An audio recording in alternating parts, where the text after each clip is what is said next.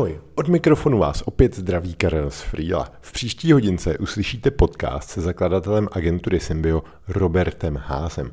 V Symbiu jsou posedlí perfekcionismem. Řídí se heslem Better Done and Perfect a dost možná je to právě ta ingredience, která jim umožnila vyrůst a tvořit velké a originální kampaně pro jejich zvučné klienty.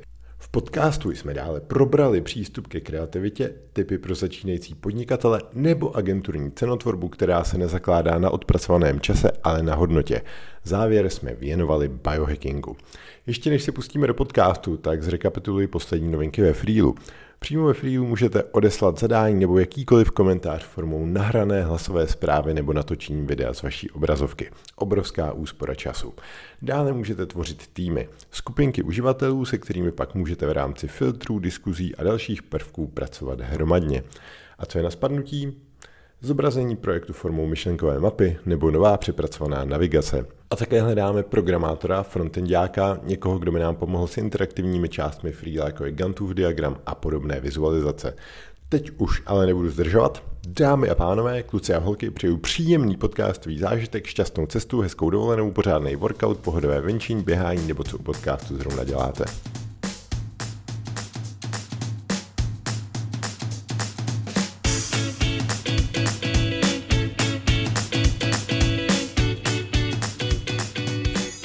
Roberte, díky, že jsi udělal čas na podcast Podpalubí. Ahoj Karla, díky za pozvání. Typnul bys si, kde jsme se potkali poprvé? To jo, nemám tušení. Připomeň v roce 2005 jsem byl tebe na pohovoru eh, na pozici vývojáře. Ne, ne, no, ale já u toho nebyl, že ne? Jo, byl jsi u toho, byl, byl jsi u toho a nevím, jak to dopadlo. Eh, můj starý e-mail na centru, který jsem tenkrát měl, tak už je nenávratně zrušený.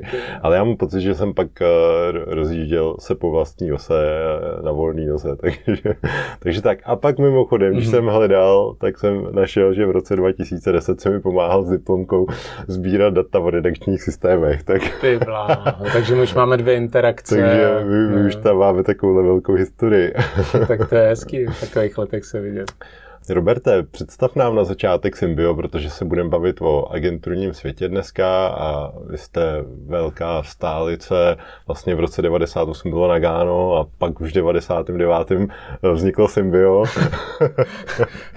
Velké události jsou sebe vždycky. Přesně tak.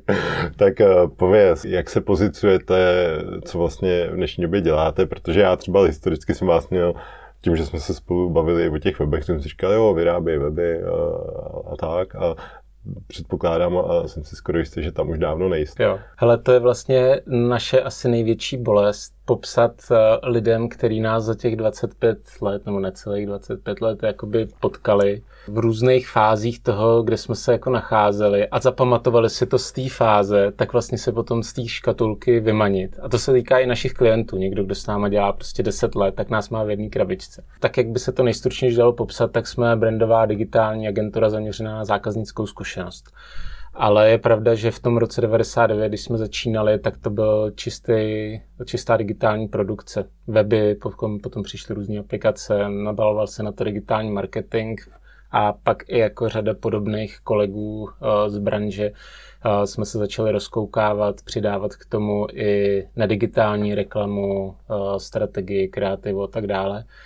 A je pravda, že ten trh se za tu dobu, aspoň tak, jak to pozorujeme, docela jako proměnil ve smyslu, že řada těch agentur se vrátila zpátky k tomu svýmu jako pitu a, začala být jako opravdu čistý digitál nebo mm-hmm. možná tam zůstali a jenom už se neposouvali dál. Někteří se začali úzce specializovat nebo si minimálně vyrojili ty specializované agentury prostě na social, na streaming, na influencer marketing a tak dále.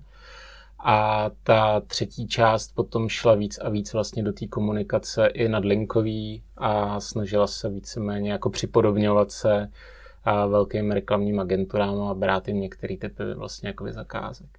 A my jsme si strašně dlouho jako říkali, co s tím, vlastně kde je ta naše pozice a máme pocit, že jsme si našli trošku takový jako unika, unikátní kombo, že máme, nebo ten náš důraz největší je na tu strategickou část, kdy vlastně je to nějaká práce hlavy, nějaký myšlení, někdo, kdo umí vlastně díky tomu, že má zkušenost z x podobných případů klientovi pomoct a poradit, tak dáváme dohromady něco, co těm klientům má pomáhat s brandem anebo s komunikací na jednom z nejatraktivnějších kanálů, a to je digital.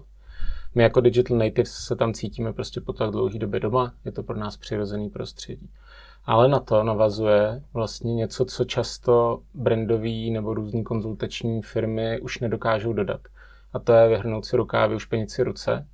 A vlastně to, co tenkrát někde v nějakém pdf nebo v nějakých slidech jakoby naslibovali nebo představili, jako že je super nápad, tak vlastně přijít a ukázat, že, že to taky umíme vyrobit a že to vlastně jako funguje v reálu. A to je zase něco, co třeba právě třeba ty digitální a různý jiný kreativní a, a designový studia, s čím mají problém, oni jsou právě spíš ty ruce, ne všichni, ale řada z nich, a přichází uh, s tím, že zpracují klientovo zadání nebo strategii někoho jiného.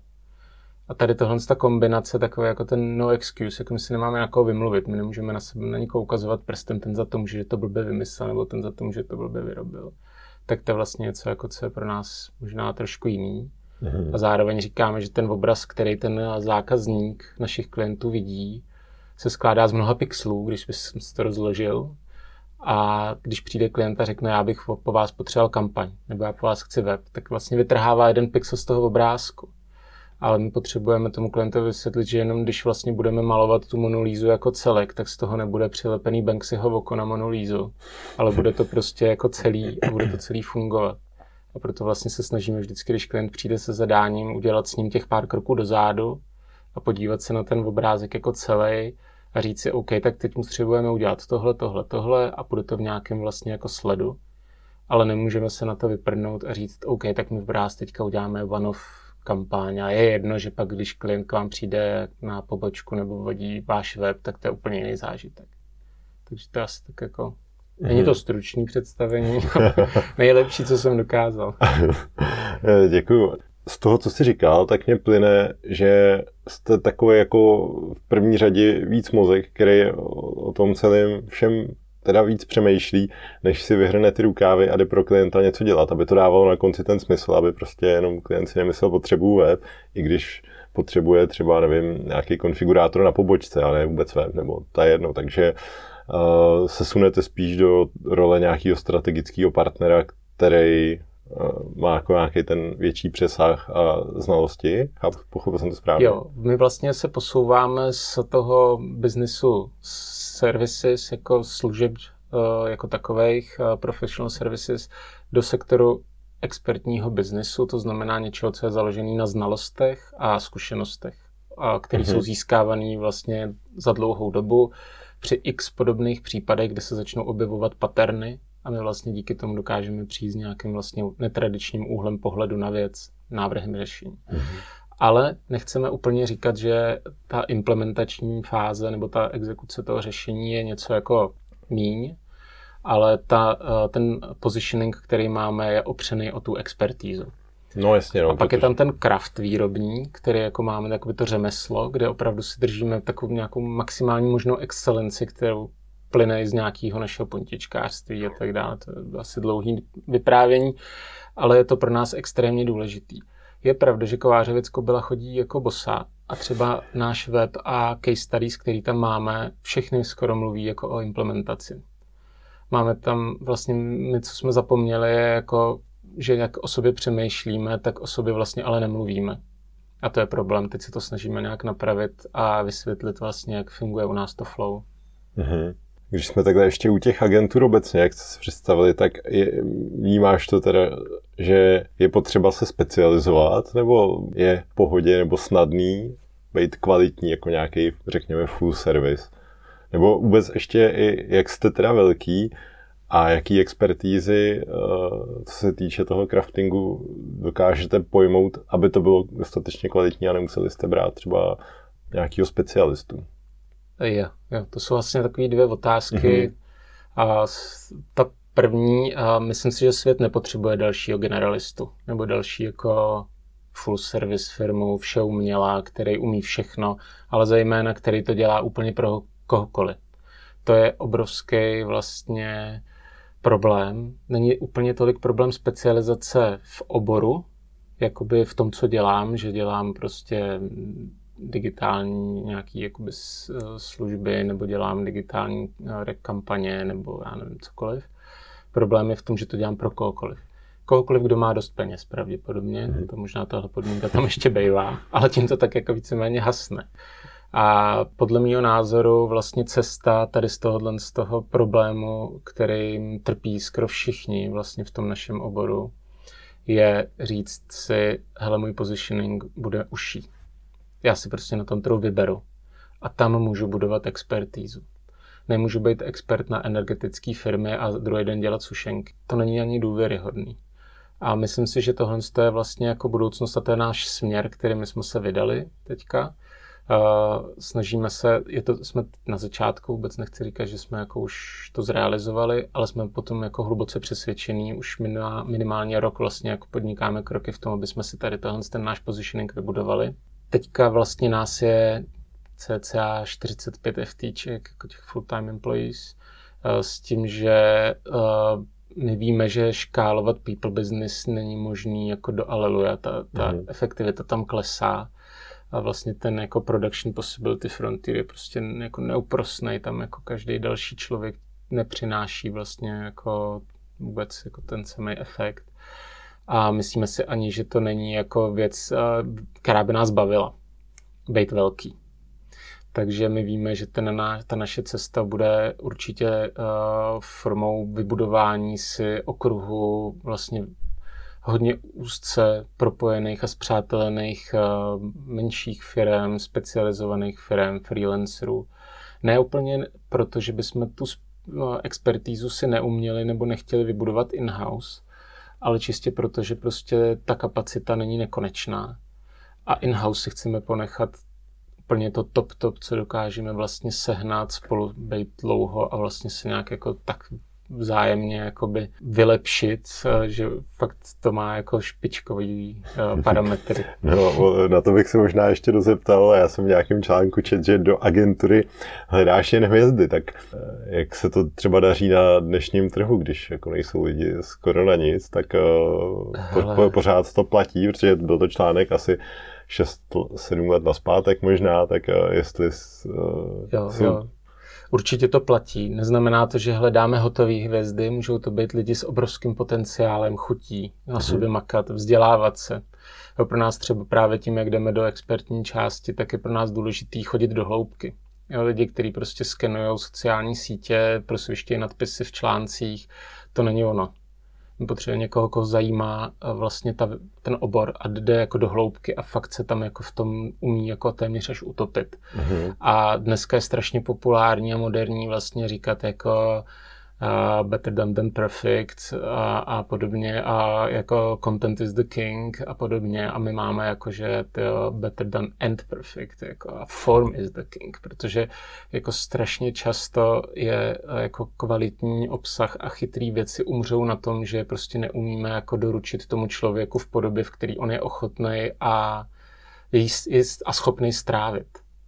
Takže to je jako pro nás, a ještě vlastně ten detailismus je pro nás vlastně jako, jako velký diferenciátor. A není to v tom, že neděláme chyby, jo. Prostě Symbio stejně jako všichni dělá chyby, každý člověk. Pro, možná ten rozdíl je v tom, jak fanaticky my je jako hledáme. A jak strašně rychle, když nás na někdo upozorní, ta chyba zmizí. A strašně nás to eh, štve potom, když tam prostě někde něco jako nám lidi najdou. A, a jsme vlastně ale zároveň rádi, že jsme byli schopni s něčí pomocí to třeba vytunit. Nedávno s nám nějaký eh, člověk pomáhal eh, na sítích eh, vychytat chyby na webu, který jsme spouštěli. A ty všechny nás to tady tyjo, tak štvalo na, so, na sobě. Jako. Takže, ale byli jsme vděční, že nám někdo pomohl, protože prostě ty chyby jsou pryč. Mm-hmm. Jako je, to, je to jako často jsme si říkali, to v tom asi možná nejde být jako happy. Jo, tady v tomhle Zrovna jsem se na to chtěl zeptat, jaký to musí být vlastně prostředí pro ty lidi, když máte vyloženě, řekněme, OCD eh, k nějakému perfekcionismu, protože eh, software je živá věc, že jo, a tak. Hele, uh, jakoby tam je strašně asi důležitý to, jak, v jaký atmosféře to probíhá, jo? že to není nějaký jako sebemrskačský nebo mm, kritizující nebo někoho schazující, spíše prostě jako My jsme často říkali, že, to je, že chceme vlastně dělat tu práci podobně, jako když někdo staví letadlo. Mm-hmm. Ale pak jsme si uvědomili, že protože na tom závisí vždycky, že třeba by to bylo precizní. Jenomže těch Boeingů prostě se vyrobí milion, takže jsme si pak řekli, tyhle, tohle je spíš jak, jako stavět nějaký jako raketoplán nebo něco, nebo nějakou jako kosmickou loď, prostě to se dělá jak to jenom jednou a musí to být perfektní. No a co vám teda pomáhá doručit takovouhle kvalitu, jakože máte ty dílčí věci nějak totálně zprocesovaný třeba, že, nebo nějaké, nějaký checklisty eh, na různých úrovních výstupů, nebo co vám pomáhá k tomu perfekcionalismu? Taky máme checklisty, teďka vlastně předěláváme kompletně naše SOP, ty Standard Operation Procedures do nějakého nového nástroje, který by nám usnadnil trochu jejich jakoby nasazování. Pomáhá nám v tom i to, že vybíráme ty lidi, kteří k tomu vlastně mají sklon, který jako to UCD mm-hmm. taky mají už rovnou v sobě. A zároveň vlastně jako víme, že když eh, bychom tohle jako vypustili, tak za chvíli budeme průměrný a vlastně máme trošku takový, nebo já mám takový trošku pocit, že jakoby taková ta, tak to mávnutí rukou je nám vlastně v naší zemi jako až příliš vlastní. Mm-hmm. A my to vlastně chceme jako změnit. Jo, že není, není to o tom, že budu chodit a ukazovat jako prstem, ty za to můžeš, ty jsi to pokazil, ale automaticky očekávám, že se ty věci vlastně jako změní a zlepší. Hrozně moc lidí pořád jako omílá takový ty jako Pinterestový pravdy typu prostě uh, chyby jsou super a podobně. Jako já jsem přesvědčen, že chyby jsou na hovno. Prostě, jako je, jak, ale je důležitý spíš prostě ne je nedělat, ale jako neopakovat. A ne, že prostě budu furt do kolečka dělat jako blbosti a říkat, že to je super, protože se vlastně na tom jako učím, nebo že žiju jako, jako víc free. My jsme jako dost free, myslím.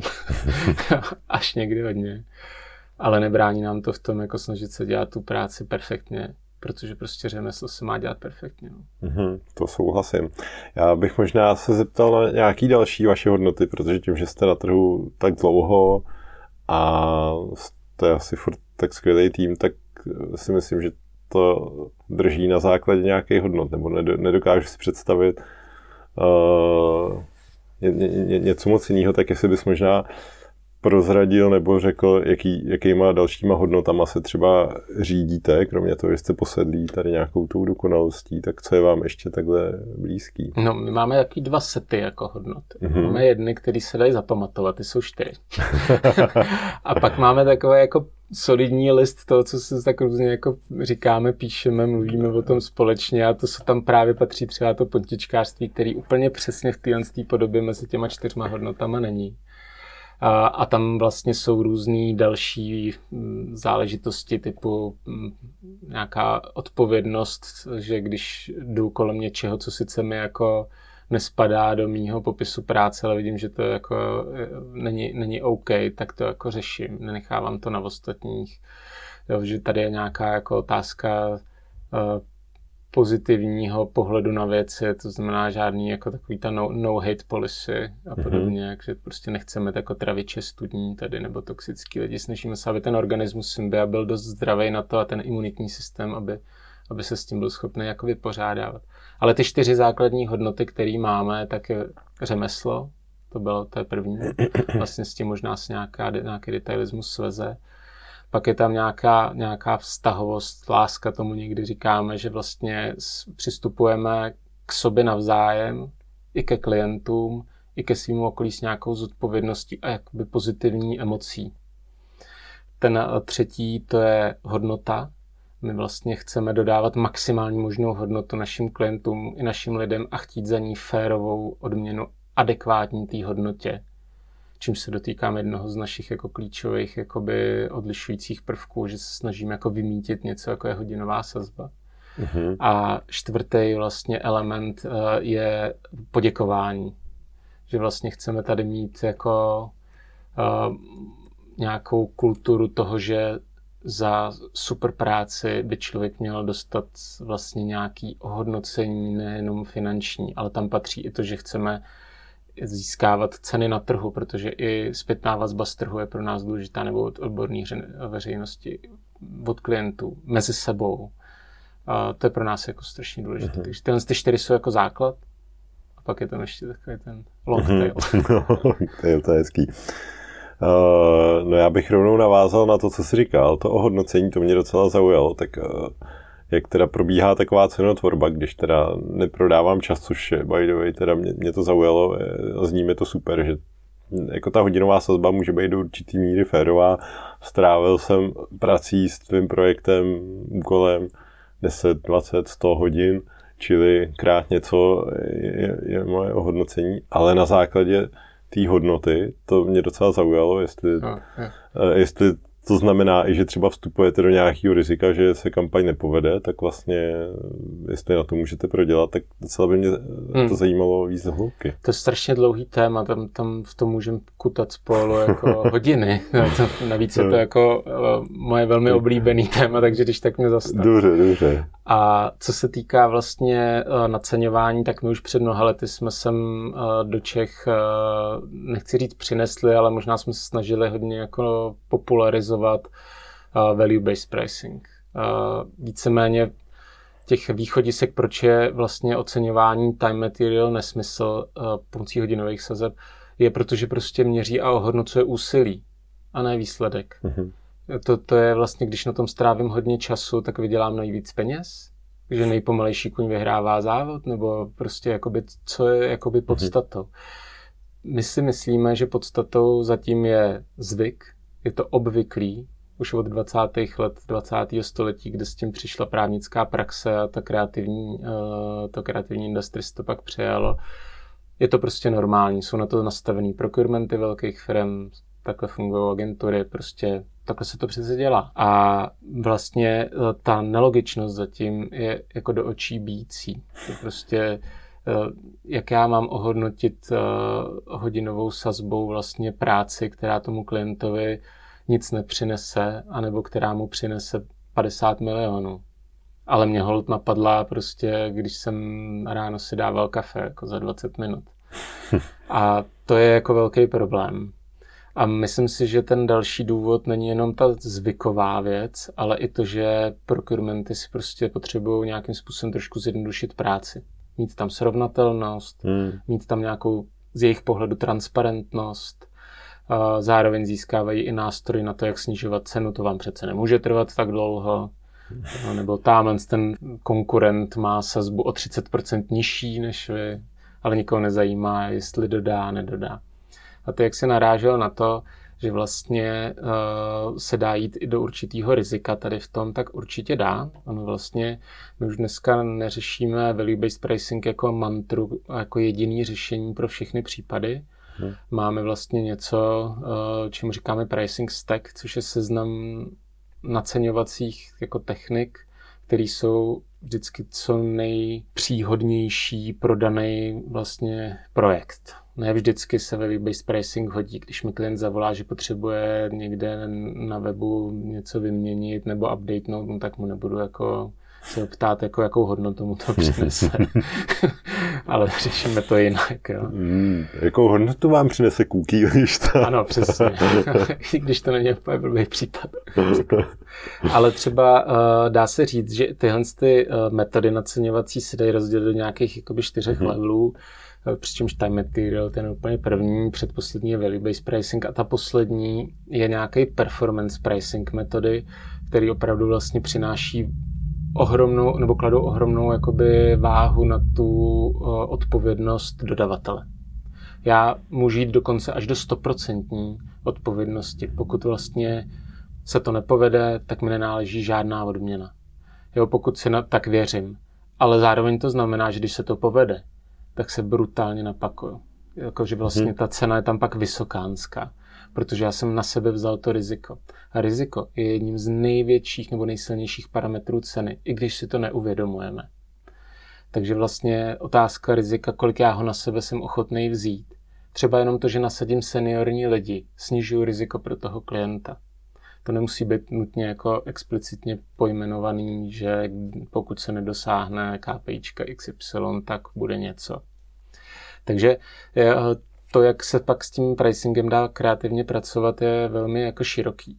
A pro nás je zásadní, že ty klienti vlastně jsou jeho součástí. My nejsme black box, do kterého někdo hodí brief a ze kterého vypadne nějaká jako kalkulace s hodinovými sazbama a položkovým seznamem jak meníčko prostě z nějaký prostě šílený restaurace, kde kuřecí prso na tisíc způsobů. A ten klient vlastně přijde a tam jako různě špekuluje, škrtá, že řeší. Ne, my vlastně od začátku s tím klientem se bavíme o tom, co je to, kam se potřebujeme dostat z pohledu value driveru. To, co vlastně jako opravdu tam přináší tu hodnotu. To, že vám postavíme web nebo brand, nebo vám prostě s něčím pomůžeme, nemusí mít žádnou hodnotu, mm. když je tam jakoby chybný východisko. Jo, k tomu se pak váže další téma, třeba autodiagnostika klientů, to je taky jako veselý téma, takže to můžeme pak někdy probrat. Dobře, a dal bys třeba nějaký příklad z praxe, jak tu hodnotu vlastně vypočítáváte? Je to teda ve finále z nějakých koncových objednávek a její atribuce k nějaký kampani, nebo když bys dal třeba nějaký konkrétní příklad, ať si to lidi můžou i představit. Jsou příklady, kdy se to počítá dobře. To znamená, že vyrábíme něco, z čeho klient bude mít příjem, mm-hmm. který je dobře kvantifikovaný, um, typicky e-shop třeba jo, nebo nějaká kampaň, u který máme pod kontrolou většinu vlastně jako parametrů té kampaně a je potřeba tam sbírat nějaký nejenom lídy, ale už třeba platící zákazníky. Takže tam se to třeba dá nějakým způsobem jako docela dobře kvantifikovat, ale velká většina zadání není až takhle jako dobře počítatelná. V tu chvíli je to o diskuzi, my tomu říkáme vlastně uh, value konverzace, to je vlastně nějaký uh, krok třetí eh, z vlastně našeho pre-sales procesu, kdy s klientem opravdu řešíme jako bod po bodu, rozebíráme jeho potřeby a přání. A to je jako taky důležitý rozlišovat. Některou věc jako fakt potřebuju a mhm, některou hmm, prostě jasně, chci. Chci, chci mít web hezčí než konkurence. A potřebujete to? Ne, chci to. Takže, a taky to má ale hodnotu. Pokud jste decision maker, který drží prachy, tak je, důle, je, to, je to jako relevantní bod, což mimochodem tak je podstatný bavit se s tím, kdo má budget vlastně jako pod kontrolou. Mm. No a když teda máme tyhle ty jako blbě ohodnotitelné věci, tak s tím klientem úplně otevřeně se bavíme, jakou by to pro něj mělo hodnotu. Kdyby jsme třeba dosáhli toho a toho kdybyste třeba, protože ho máte nejkrásnější ten web, což se super blbě měří, tak eh, že jste třeba vyhráli nějaký soutěže, nebo jste získali nějakou cenu za design, nebo jo, nějaký takový věci, jako by to pro vás jako i pocitově třeba mělo hodnotu. A pak z toho máme zase nějaké naše jakoby, metody, jak se dostáváme k naceňování, jak prezentujeme vlastně jakoby, naší nabídku. Protože my věříme, že nabídka je to, co vychází z pusy, a to, co klientovi dáváme, je one-pager kalkulace. A nic víc není potřeba. Protože vlastně jsme dvě eh, jako sebevědomí a, a vlastně jakoby autonomní subjekty nebo dva a jsme schopní se bavit jako dospěle o tom, co klient potřebuje, jestli je tam dobrý match mezi tím, co my umíme, tou expertízou, mezi tím, co potřebuje ten klient. A je strašně důležité zjistit hned na začátku, že ne. Hmm. My dokonce i ty klienty často zveme k tomu, aby nás odmítli protože ne je druhá nejlepší odpověď, kterou můžete slyšet. No ta nejhorší je jako musíme ještě počkat, nebo ještě nám něco přineste, nebo ukažte nám řešení, nebo ukažte nám nějaký design. To jsou, to jsou ty nejhorší reakce vlastně. Mm-hmm. Tak a i to je jako jeden z bodů, kterými vlastně v tom salesu se snažíme jako tady řešit a kultivovat ten trh, protože věříme, že vlastně tenhle ten způsob biznisu je čestný a férový pro obě strany. Super to jsme uh, trošku odběhli hmm. od těch hodnot a já bych je tam možná ještě trochu na chvíli do toho podcastu vrátil. A vy jste to Symbio založili s Liborem, jestli se nemýlím. A celou dobu uh, to celou máte dobu. půl na půl. Což je přesně takový ten typický model, podle mě, co většina podnikatelů nejvíc hejtí, protože je to sudej počet na půl, jak se sakra dohodnout a jako máte za sebou strašně dlouhou historii, takže Eh, předpokládám, že vás jako takhle pohromadě udrželi taky asi nějaký hodnoty, nebo co, co, co bys vypíchnul, že je ten důvod, že vám to takhle třeba funguje? Hele, my jsme do toho šli jako kámoši a kámošima jsme zůstali. Mhm. A to byl jako první bod, což asi spousta jiných taky, a už pak nezůstali. Takže to zase není jako podmínka nutná, teda dostačující. A uh, nás asi nejvíc vlastně odlišuje uh, od těch, kterým se to nepovedlo, že se super jako doplňujeme. Mm-hmm. Že tam fakt takový to vykrytí úplně geniální, že to, co mám já, nemá Libor a to, co má Libor, nemám já a vlastně jeden bez druhého bychom to ani jako nedali, ale tím, mm-hmm. že mhm. se vlastně takhle doplním a ono to funguje a my vidíme, že to funguje. A jaký třeba atributy má kdo z vás, co bys třeba zmínil, že z toho pohledu fungování biznesu je důležitý, že třeba má někdo z vás, že právě tmelí ten tým a má to HR v sobě, druhý třeba zase biznisový, nebo je, je, jak to třeba máte, nebo každý z vás tří, kdyby měl říct nějakou jeho tři super kompetence třeba, co, co pak dává dohromady ten celek? Hmm. Hele, nevím, jestli umím říct tři, ale v každém případě my jsme vždycky k tomu měli takový lehtivý příměr, jeden dovnitř, druhý ven. Jo. A vlastně to je tak, že Libor měl na starosti po každý věc, který se starali o vnitřek firmy. O lidi, o procesy, o legal věci, o finance a tak mhm. dále. A já jsem měl na starosti to, co bylo jakoby zven, zvenku. Péči o klienty, nový biznis, uh, brand Symbia, marketing, PR naše. A tom byly vždycky otisknutý ty naše jako přirozený skilly, který máme. A myslím si, že to ale není úplně furt jakoby to, co stačí pro nás vlastně úplně zásadní je, že jsme se v tom jako do extrému jako respektovali, že jsme si do toho jako nikdy nešáhli. Že i kdybych já si myslel tisíckrát, že Libor něco jako nedělá podle mých představ, tak eh, je to prostě jako jeho. A já tam nepůjdu a nezačnu to tam jako hmm. řešit. Maximálně o tom můžeme mluvit, pokecáme, jestli to může být pro něj zajímavý můj pohled a naopak. A to je jako zásadní. A pak jsou tam ty věci, které máme oba podobný. Puntičkářství, extrémní zodpovědnost a vydržink. Vydržink, nepustink, vlastně dneska se tomu strašně moderně říká rezilience, ale je to vlastně něco, že se z těch věcí jako neposarem, že prostě ty nahoru dolů to je furt v tomhle tom oboru zakázková výroba práce s lidma, to ani nemůže být jinak. A vlastně vidíme kolem sebe lidi, kteří strašně všechno vzdávají rychle objeví se nějaký problémy, jakýkoliv, tak oni prostě jdou od toho. A je to, myslíš, lidma, nebo třeba i generací, že třeba generace Z má nějaký specifika, že v práci fluktují v podstatě po pár měsících a tak, tak... Eh, Hele, říká se to, ale popravdě já úplně jako tohle jako rozdělení nemám rád. Mm-hmm. Myslím si, že to hází lidi do ne, za první ne moc hezkého pytle a za druhý jednoho. a, a myslím si, že Eh, tyhle ty generace, které uh, jsou takhle jako nálepkovaný, že nic nevydrží, fluktujou, vymýšlejí si blbosti, prostě každou, z každé firmy by chtěli udělat vlastně Greenpeace, že to si nemyslím, že je vlastně pravda, anebo respektive nemá to tu, nemusí to mít tu negativní konotaci, jako je to prezentovaný. Myslím si, že pro spoustu firm je to super zrcadlo, kam se společnost hýbe, a co je dobrý vlastně jako sledovat. Mm-hmm. A jestli náhodou nejsme nějaký mastodonti, který zaspali dobu a který prostě řeší témata, které nejsou pro budoucnost jako podstatný. A jasně může to sebou nést to, že prostě pro ty lidi může být třeba těžký najít to správné místo a proto fluktujou. Nebo toho chtějí v životě zkusit, dokud jsou mladí, co nejvíc. Takže pro ně vlastně tenhle ten motýlý systém vlastně každýho půl roku být jako někde jinde a to trošku možná pro ně pak riskantním, že tyhle ty LinkedInoví turisti pak nikdy nebývají úplně jednoduše uplatnitelný, ono to vypadá blbě, když to každých 6 měsíců, eh, když každých 6 měsíců člověk jinde, ale nechci to jako vůbec nálepkovat negativně. Hmm.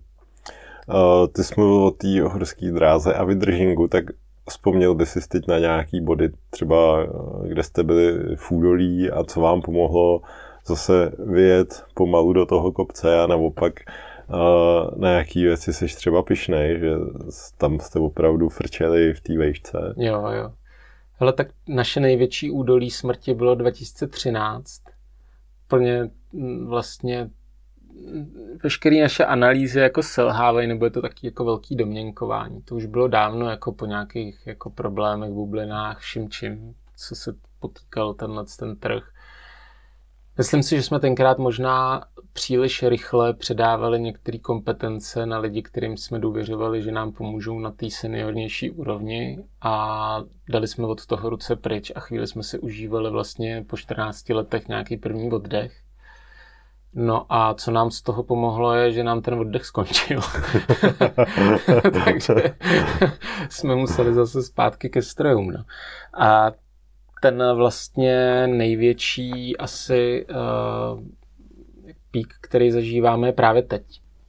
My mm-hmm. vlastně teď poslední jakoby dva, tři roky uh, jsme na tom nejlíp plně po všech stránkách. Od lidí přes uh, kvalitu té práce, kterou odvádíme, uh, až po finance. A teď ještě v podcastu s podporou. A teď ještě v podcastu, takže já myslím, že nevím, kam to hnát dál. Ale tady, tady už víme přesně, proč to je. Nás totiž vlastně jako z uh, takový to bububus uh, ze začátku covidu donutilo uh, ze zájmového kroužku dělat firmu po téměř čtvrtstoletí a začít koukat na věci, který, uh, je, důl, který je důležitý sledovat a začít je i následně řídit a nejenom koukat. Mm-hmm. A tím pádem vlastně jako jsme začali daleko víc se opírat o data, který o tom, co se děje ve firmě a najednou jsme začali vědět a začali jsme se na, to, na základě toho rozhodovat. Uh-huh. A výsledkem byl historicky nejúspěšnější rok v historii Symbia loňské a myslím si, že to je vlastně něco, co může scházet hodně firmám. Uh-huh. To možná by bylo fajn i trochu rozvíst. Uh, jaký data třeba sledujete, jaký k tomu používáte nástroje a Jo, my jsme jako maximalisti, takže jako nikdy tak to toho není dost. A teďka si vlastně bereme nějaký jako externí poradce, jako finanční odborníky a ty vždycky přijdou a on to je Liborova parketa, takže teďka oni budou mluvit trošku jako mm-hmm. o jeho věci, ale když jim ukazoval, co vyrobil, protože to chystal vlastně tyhle ty věci všechny Libor, tak z toho málem jako padly jako na znak, protože tolik věcí, kterými jako sledujeme a vyhodnocujeme v maximální možné přesnosti, že mi říká, to ani není uřiditelný. Takže teď zase jdeme trochu jako ten odstup a hle, vybrat z toho pár základních parametrů. To, co vlastně pro nás jsou zásadní jakoby, uh, údaje, tak máme pár jakoby, kritických věcí, které je potřeba vlastně Eh, sledovat. Eh, je to tak, že my třeba firmu jsme začali řídit a plánovat na základě potenciálně dosažitelné kapacity. Eh, řešíme vlastně nějakou utilizaci, kterou máme na úrovni i jednotlivců, což není až tak neobvyklý, to celkem řada firm jako se snaží, ale možná už nejsou schopní tak přesně jakoby rozpočítávat tu nákladovou stránku věci.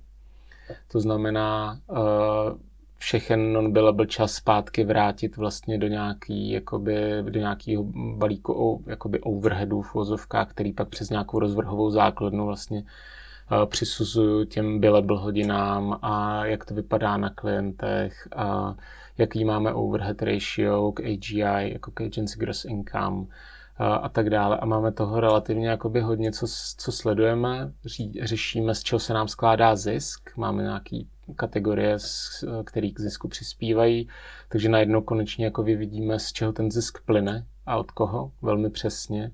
A vlastně jakoby i to je jedna z věcí, Myšle, která Myšleno, promiň, ještě do toho skáču, myšleno i jako interně, že se na něčem podíleli jako nějaký konkrétní lidi. Tak Jasně, jako... to je důležitý. jo, a máme tam vlastně těch parametrů právě až příliš. Jo, takže je pro nás teďka jako důležitý se spíš jako osekávat to. A protože jsme rozjeli uh, takový jako projekt na 4-5 let, který znamená vytvoření v Symbio vlastně struktury, která tu scházela, nějakého manažerského patra, který bude tu firmu řídit podstatně líp než my s Livorem. Budou kompetentnější, budou na to mít jako daleko víc kapacity, než když se to všechno scházelo jakoby u dvou lidí. Tak vlastně tady tenhle ten systém dashboardu je jako esenciální pro to, aby vůbec takový tým dokázal tu věc uřídit. Mm-hmm. Myslím si, že taková hodně důležitá součást vaší agentury je kreativita. Já si přiznám, mě tohle téma teďka i osobně dost zajímá, protože sami ve Freelu chceme dělat jako různé kreativní věci, nebo občas bojujeme s tím, že tyjo, proč je ten pátý newsletter furt takový jako nějaký stejný. Třeba, jako dám příklad, hmm. pojďme něco vymyslet a tak, nebo různě u kampaní. Jak na to? Máte jako třeba nějaký playbooky za ty roky, nebo speciální nějaký, že hele, vždycky máme brainstormovací pondělí, kdy střílíme nápady, nebo je to o tom sjíždět prostě inspiraci, přesně ten Pinterest třeba, nebo jak přistupujete ke kreativitě? No, my jsme historicky zkoušeli jako kreativitu řešit technicky trochu.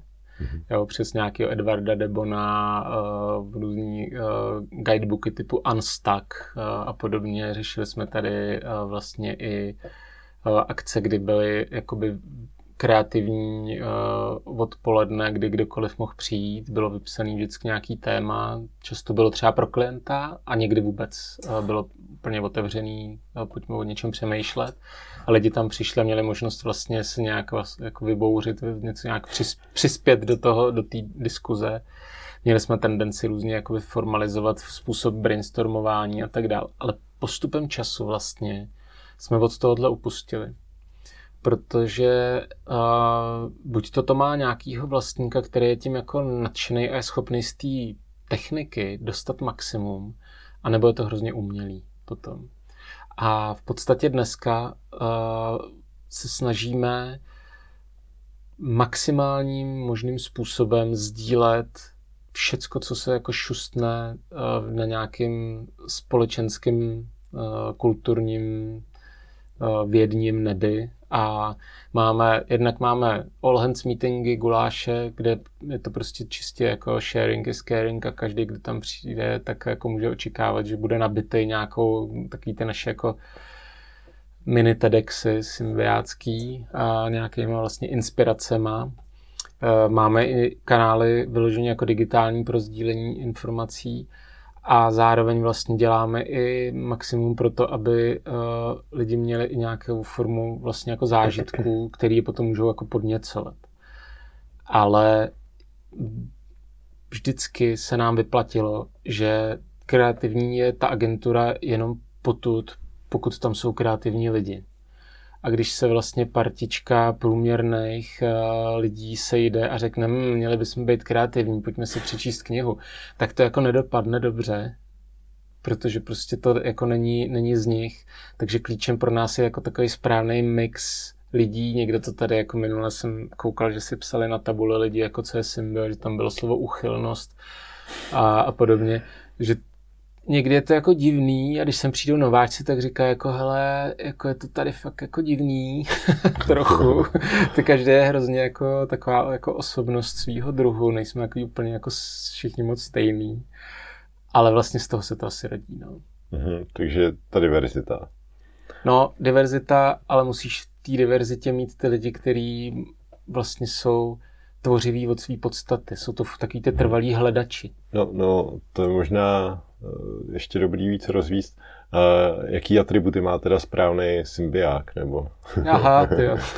to nevím. ne, to tak možná eh, čeho si všímáš, když jako si říkáš, vezmu toho člověka nebo ne, tak to, to jsou nějaký ty atributy, které ti dělají ten dobrý pocit v břiše, že takovýho člověka bys v tom týmu asi spíš viděl nebo ne? To jsi řekl dobře, no já hodně dám vlastně jako na nějakou intuici, a kdybych to měl nějak popsat, tak asi, asi to budou věci, které jsem možná zmiňoval. Jestli je to člověk, který je sympatický a milej k lidem, že prostě je důležité, aby měl nějakou jako v sobě takovou jako pozitivnost hmm. nebo nějakou jako laskavost. To je, to je třeba pro mě jako důležitý, že to je jako fajn člověk, že bych s ním šel na pivko. a další věc z těch softových je, jestli je to právě ten hledač, jestli je to prostě někdo, kdo má jako vášení pro to furt někde nasávat nějaký informace, inspiraci a pak je jako předávat. Že to není takový uh-huh. člověk se třema kroužkama nebo zájmama a tím to jako hasne a vlastně nic z toho pak se ani nemůže narodit vlastně.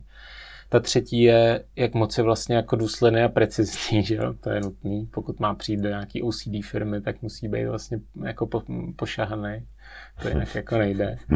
A uh, pak z těch jako hard skills, jestli nám má co dát, protože není problém přijmout člověka, který se sem přijde učit, pokud to potřebujeme a hmm. víme to, ale zároveň, když už bereme člověka, který je seniorní, tak chci vědět vlastně, co nám dá navíc.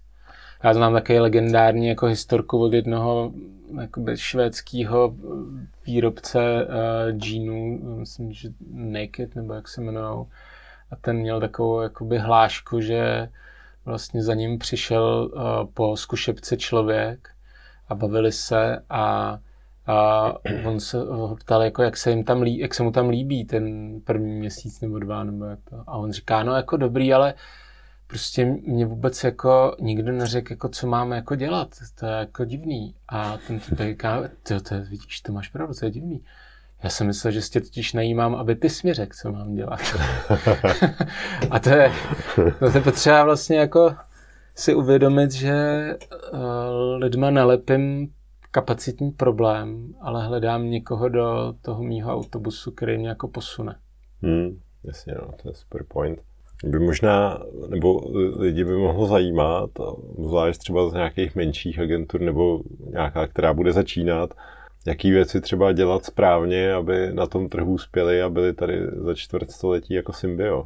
Hele, myslím si, že jedna z takových mega důležitých věcí je právě ta jako odolnost, ta vytrvalost. Jako symbio taky nezačalo jako vydělávat ani první rok, ani druhý, ani třetí. no ale Takže... Eh, kde je ta míra, kde jako držíš a ono to přijde, nebo můžeš jet na mrtvém koni, že jo? Takže... Ale když to roste, tak je to dobrý. Mm-hmm. Jo, tak, tak, tak bych držel. Nebo když fakt jsem přesvědčený, že mám super nápad, ale třeba tam ještě nějaká maličkost chybí, to máš jako se startupama, ty taky vlastně jako na začátku přes nějaký problém interview zjišťují, jestli hmm. náhodou na toho koně vůbec neusedají radši, aby tím myslej, že smrti neprojeli. no. Nebo nedávno jsem se bavil s kamarádem, který má vlastně jako startup a on říkal, hele, ty největší jako průser jsou ty false positives. Takový ty, co ti říkají, je to super, je to hmm. skvělý a pak za to nikdy nezaplatí. Takže Jakoby musím říct, že není jednoduchý asi jako si určit, kdy už je to jako moc, ale myslím si, že ta odolnost je zásadní. Druhá je, že musím být něčím jako výjimečný. Musí to být něčím jiný. Já jsem si vždycky myslel, že jiný to musí znamenat, že to ještě nikdo na světě neudělal nebo nedělá. A pak jsem si uvědomil, že to je pěkná kravina. Že vlastně to může být klidně jenom úplně nová kombinace nebo to může být, že to dělá, ale vůbec o tom jako nemluví. A já to první vlastně jako pojmenuju, dám si to na vlajku a vlastně si to jako přivlastním, to mm. téma, jako to řešení toho. Těch způsobů, jako jak si najít tu svoji jako odlišnost, jako celá řada. Mm-hmm. Že to mhm. nemusí být fakt vždycky jako, a jaký je vaše USP, jaký je vaše USP, ty, ty bláho, ty, tak to my neděláme asi nic dost unikátního. Jako, tak v konečném důsledku kdo dělá, že jo? Jako, že rakety na Mars staví jenom Elon a lék na rakovinu hledá pár firm, tak jedou, že jo, a pak jako je obrovská škála, že jo, lidí, co mají úplně prostě relativně běžnou věc. No. Mm. No hele, zase třeba to je strašně zajímavé. Jak bych třeba vůbec nebyl jako tak uh, jako svolný souhlasit s tím, že jako na, na rakovinu třeba pár firm. Já, je to, já vím, že to byl příklad, jo, jenom chci tím říct, že občas si třeba uh, všímáme jenom těch firm, které se objevují v médiích. A ohromná spousta firm, které jsou jako světelný roky daleko před těma s těma mediálně propíranýma, jako co se týká finančních výsledků a toho, jak mají firmu zorganizovanou a jak skvělé mm-hmm. věci dělají je úplně pod radarem. Vůbec o nich nevíme. Mm-hmm. Nějaký prostě z úhlu pohledu čtenáře v Forbesu nebo Czech Crunch je to prostě věc, která je jako no, zajímavý, jo. Ale přitom to jsou lidi, kteří řeší třeba jako biznisové problémy uvnitř velkých korporací, vůbec netušíme, že něco takového existuje. Staví tam prostě jako software, který jako dělá jako zázrak a nikdy se o nich nedozvíme. A myslím si, že to je třeba další taková věc. Vlastně pokud bych šel do nějakého produktu, tak jako vlastně bych se první díval na tyhle ty jakoby nudný sektory, mm-hmm. než takový to jako, co se někde leskne. Takže teď bez do fintechu nešel.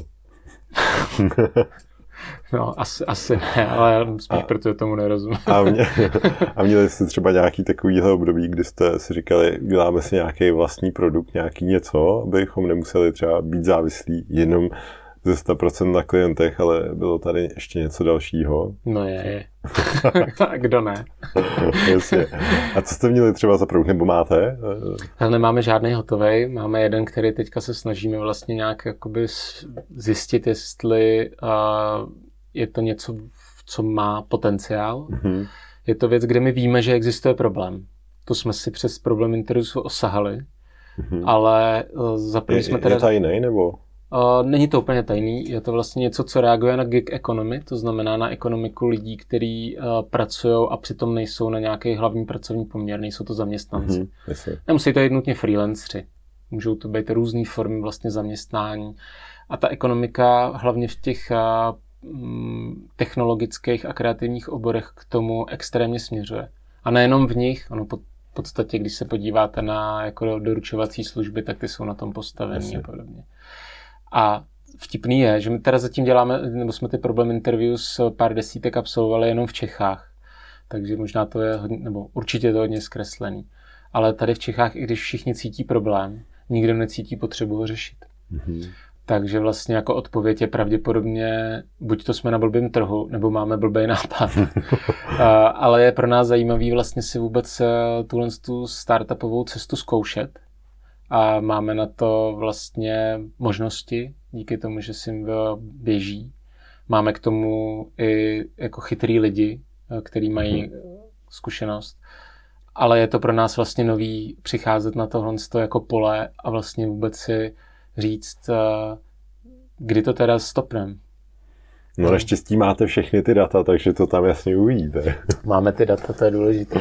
Když tady v tomhle tom nám ty data, které máme, nepomůžou. Ale uh, produkt, který by něčemu opravdu pomohl, jako signifikantně pomohl, tak je něco, co nás určitě jako zajímá. Máme to i v nějakých jako prioritách, který Symbio jako máme. Hmm.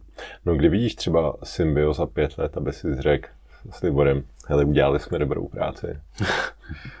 tak uh, pár věcí, jako my už vlastně, to, to pro mě to je jednoduchý to popsat, protože to máme jako nalajnovaný, jak, to má, jak to chceme, ale samozřejmě je to hodně flexibilní, může se to xkrát změnit.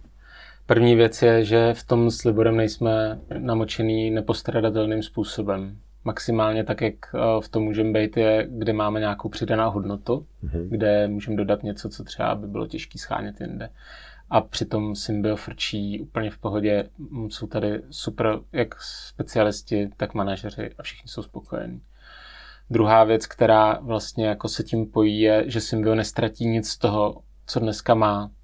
Nějakou prémiovost, co do mhm. služeb, komunikace, x dalších věcí, kvality. A ani vlastně schopnost jako přicházet s novýma věcma. Držet vlastně jako ty trendy tady v baráku pořád. A co je podle mě jako, eh, a samozřejmě jako musí tam být nějaká finanční stránka, že to funguje, že je to potvrzení toho, že to jako jde dobře. A uh, všichni ty lidi jsou tady spokojení. Ale zároveň, když se ptal na ten produkt, tak musím říct, že za mě by úspěchem bylo, kdyby za těch pět let jsme měli něco, co má fakt dobrou trakci a vidíme, že se to chytlo. Mm-hmm. Je to pro nás vlastně jako právě taková ta jako bezpečnostní noha i jako vlastně jako taková ta jako možná jako chuť dokázat něco ještě mimo ten mm-hmm, zakázkový biznis pro někoho. Jasně, jasně, chápu. Hezký. Když už jsme se tak brnkli eh, k té budoucnosti na tu hmm. notu, tak eh, kde, kde vidíš jako váš obor? Dovedeš si představit třeba, že děláte nějaké reklamy pro Metaverse, nebo kam, kam se to sune? Máš nějaký jako trendy, něco, o čem bys co si jako myslíš, nebo na čem třeba i pracujete? Nebo... Jo, hele, trendy typu um, metaverse, AI, rozšířená realita, data a podobně, tak to nejsou trendy, vlastně už se dá říct po tolika letech, co to jako všichni čteme a omíláme. Možná ta realizace může být jako změna veliká. Mhm. A, a vlastně myslím si, že, že k tomu dojde že k tomu, že se začne přesouvat ten náš život víc do digitální formy, tak i když se nám to nelíbí, i když prostě chci trávit ven, čas venku, prostě v lese se svými dětma nebo na kole, tak vím, že ta digitalizace toho našeho života jako nebude čekat. Mm-hmm. A je na nás, aby my jsme si v tom našli jako dobrý uh, postoj a nějakou hygienu, v který to jako ohlídáme. A jestli Symbio bude dělat věci pro Metaverse, a myslím si, nebo považoval bych za velký úspěch, kdyby, jak jsem zmiňoval, Symbio dokázalo těch trendů přidržet. Ale zároveň my máme i a, poměrně jako jasně popsaný, pro koho pracovat nechcem. A já si vůbec nejsem jistý, jestli náhodou firmy, které budou vlastně způsobovat to, že děti vlastně nevědí, uh, jako, že vejce se nevyrábí ve fabrice a venku byly naposled loni, jestli to budeme jako podporovat, víš. Hmm. A to fakt neumím předvídat. Jasně. Ale je to možný, protože už teďka na blacklistu máme jako pár industries. to je hezký, zase jsme zpátky u těch vašich hodnot. Ale uh, já bych se ještě na závěr pobavil uh, tak nějak o tobě. Uh, jak ty seš třeba zvyklý fungovat? Jaký máš nějaký rutiny týdenní, měsíční, denní nebo něco takového? Něco, co tě pomáhá držet zdravýho vchodu, motivovaného? A... Jo, jo, tak já nějaký jako svoje rutiny člověk má, musí mít a odvíjejí se asi od toho, jako jaký jsem, že vlastně hodně mě furt zajímá jako s něčím experimentovat, něco zkoušet, něco někam jako posouvat. A teďka takovou vizi, že se jako dožiju ve zdraví mentálním i fyzickým svých pravnoučat. Což s ohledem na prodlužující se dobu, kdy, děti, kdy lidi mají děti, tak může být docela challenge. Takže si už docela jako dobu fičím v biohackingu a snažím se jako v tom nějak jako zkoušet, zkoumat, číst, zkoušet to na sobě, takže to je jako jedna z věcí, která mě možná pomáhá být fyzicky OK. Mm-hmm. Sport, bez něj neumím žít. Vlastně ne, kdykoliv prostě jsem vypadl z nějakého rytmu věcí, které mě baví, jako je sport, kolo, lyže, prostě, tak, tak, tak mi není dobře. Takže to vím, že je nutný. Pak meditace, snažím se každý ráno, ne vždycky jsem v tom úspěšný, ale to, to je pro mě důležitý. Prostě nějaká to mindfulness je pro, pro duševní zdraví. Chci, mm-hmm. aby jsem na to jako nezapomínal. A uh, vlastně jakoby já si plním svý jako životní přání, to, co, to, co jako chci. I když nějaký bucket list někde jako mám, ale tak stejně vlastně si zjišťuju, že si ho plním tak nějak jakoby přirozeně. Takže a, a tam do toho pak padá to hrozně moc věcí, no. A rutin, rutiny mám denní, týdenní, měsíční nějaký, ale popravdě jako vůbec byl bych dalek toho tvrdit, že vždycky jako dodržím. Chápu. Zmiňoval jsi ten biohacking, tak eh, co, co do tady té škatulky ty máš zařazí, no? Jo, tak eh, určitě jako je to, začíná to nějakým quantified self, vlastně jako sebeměřením se, Mm-hmm. Tak to je jako, v tom asi dneska frčí jako to hodně lidí mm-hmm. a, a, a to je jako asi takový jako první, že vlastně člověk musí nějak vědět, co. Hodně pro mě jako uh, hodně informací čerpám z uh, Insight Trackeru, takový americký uh, vlastně při univerzitě, nevím, se dá říkat startup. Každý kvartál vlastně tam naposílám 43 krevních markerů a vlastně dlouhodobě ti to ukazuje nějaký trendy a zároveň jako doporučuje, co máš udělat se svojí vlastně jako životosprávou. Loňský a předloňský rok jsem řešil, jsem se snažil hackovat spánek, protože fakt jsem jako nebyl schopný jako dobře se vyspat. Mm-hmm. Usnul jsem, ale ráno jsem stával zbytej, tak jsem řešil všecko možný, fakt. Já jsem chrápal i jako v EEG čelenkách, prostě na šílený jako věci se lidi teď budou si klepat na hlavu, jste za Magora. Ale jako jo, pomohlo mi to, našel jsem si nějakých pár věcí, které mi jako pomáhají. Uh-huh. A co to třeba bylo? Jako, že třeba nejíst pozdě nebo upravit stravu, jako co kočíš? Hele, úplně to není až tak jako aha, ale vzhledem k tomu, že jsem vlastně sledoval nějakých potenciálních asi 25 jako problémových věcí, vy si třeba jako pozdní jídlo, alkohol, modrý světlo, pozdní cvičení, určitý typy potravin, prostě stres, něco, mm-hmm. něco, milion věcí. Tak nakonec mi z toho vylezlo pár, který teda jako, se kterými furt se snažím nějak jako vnitřně srovnat. A první je, teda základ je opravdu si zkrátit teda jakoby to výživový okno a končit s tím jídlem prostě jako v brzy, no. Jako hmm. Pro mě to znamená nejpozději v sedm, aby jsem mohl prostě mezi jako desátou, jedenáctou zalehnout. Další věc je uh, alkohol. To je jako problém, protože prostě jako naše uh, se ženou si sednout jako uh, s vínem večer byl takový jako příjemný rituál. a teď vlastně si to jako rozmýšlím a přemýšlím taky o takovém startupu, protože tady vlastně jako skoro nikdo jako neřeší uh, jako low or no. To je věc, která ve světě jako fičí a v Čechách jako jasně koupím si i na rohlíku prostě dealkoholizovaný víno, který je prostě jaký je. Můžu pít birely, ale vlastně to už, už jsme dále, jako už to jde líp a, a furt to tu jako není, tak, tak třeba někdy rozjedu. Tak alkohol, to je jako, a ten tak podobně, jak ta večeře musí končit. No. Mm-hmm. A fyzická aktivita, a co třeba jako jsem směřil, že nejvíc třeba HRV vyletí v noci, když si dám ledovou sprchu před spaním. Je to trošku jako mm-hmm. proti tomu jako co by rozum velel. No jasně, tělo přece asi ztratí tak dva stupně, ne, když jako usne. No, no, no a vlastně jako by ono to fakt funguje úplně jak zázrak, takže kdo máte prostě jako ouru nebo něco, čím se měříte, jak schválně si zkuste pár dní po sobě večer dát ledovou sprchu a stačí fakt 15-20 sekund, není potřeba se tam trápit minuty. Mm-hmm. Tak a pak jít hned do postele, tak to jako to je o 30% zlepšení hned, instantně. A ráno fakt je člověk vychrápaný. Takže takovýhle věci. No a pak samozřejmě věci, jako že jsem si potřeboval najít svoji madraci a polštář a Gravity Blanket je super věc. tak. A co pravidelnost? Třeba jsem zjistil, že třeba mě strašně ovlivňuje taková ta fakt pravidelnost, i když nevím, máš oranžový brejle, najíš se, najíš se v pět, ale je strašně poznat, že nejdeš třeba v těch deset, ale jdeš o něco, jdeš o něco díl nebo tak, tak mně přijde, že to tělo strašně ovlivňuje ta pravidelnost, nějaký ten biorytmus. Ale absolutně, prostě cirkadiální rytmy fungují ohromně a spánek a světlo, byť nemá vliv na všechny orgány, jako jsme si mysleli dřív, ale na nějakou část, tak je jako strašně silný. Říká se, že asi, když se člověk jako liší o hodinu, tak se to tělo s tím ještě srovná, když už je to víc, tak je to jako blbý. Hmm. Pro mě třeba jako ohromně těžký jako se nastavovat budík o víkendu, takže to nedělám. Ale eh, ta pravidelnost no další level snad. toho biohackingu je jako budík vůbec nemít, že jo? No jasně, vstávat přirozeně, prostě v těch pět, že jo, takový ten 5 AM club, jak existuje, tak, tak jako do, dobrý kult. Vzpomněl by si třeba, kdo tě nejvíc ovlivnil jako v životě v podnikání?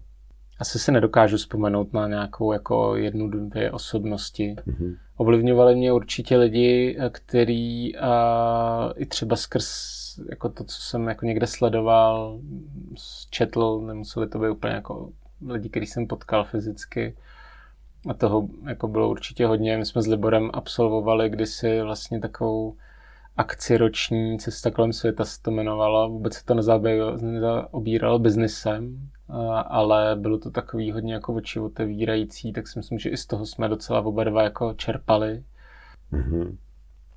A máš třeba nějakou knihu, kterou si dával lidem nejvíc, která za tebe... jo, jo, exymbiáci teďka, ty, jestli to, to poslouchá, jak se budou smát. Ty. Jo, mám, jsem také jako uh, trošku jako pusher, že to si přečti, to super. ne, ale jsou to jako celkem jako běžné knížky, jo. třeba pro mě jako skvělá kniha byla Made to Stick.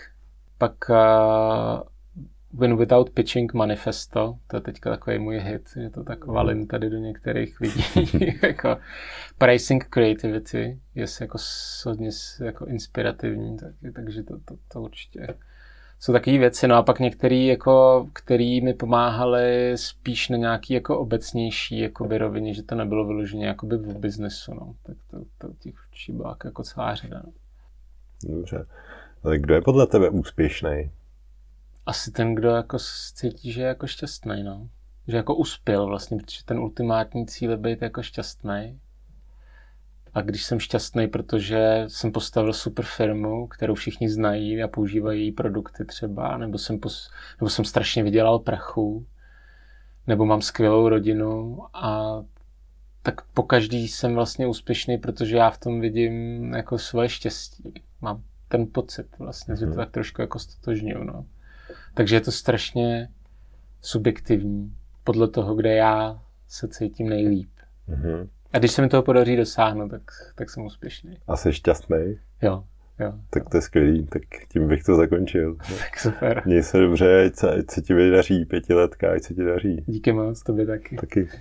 Díky, že jste to poslechli až sem. Máte fakt výdrž. Jestli se vám podcast líbil, tak mi uděláte velkou radost, když to někde nazdílíte, olejkujete nebo hvězdičkujete.